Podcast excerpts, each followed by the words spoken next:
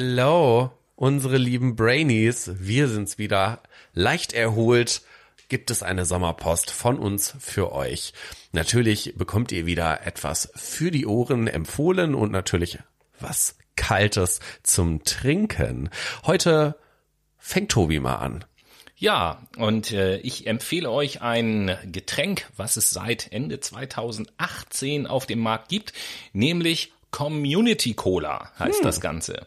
Äh, jeder Flasche dieser Cola, die verkauft wird, unterstützt soziale und kulturelle Projekte in der Nachbarschaft, also dort, wo die Cola getrunken wird. Pro Kasten fließt ein Euro in einen Fördertopf.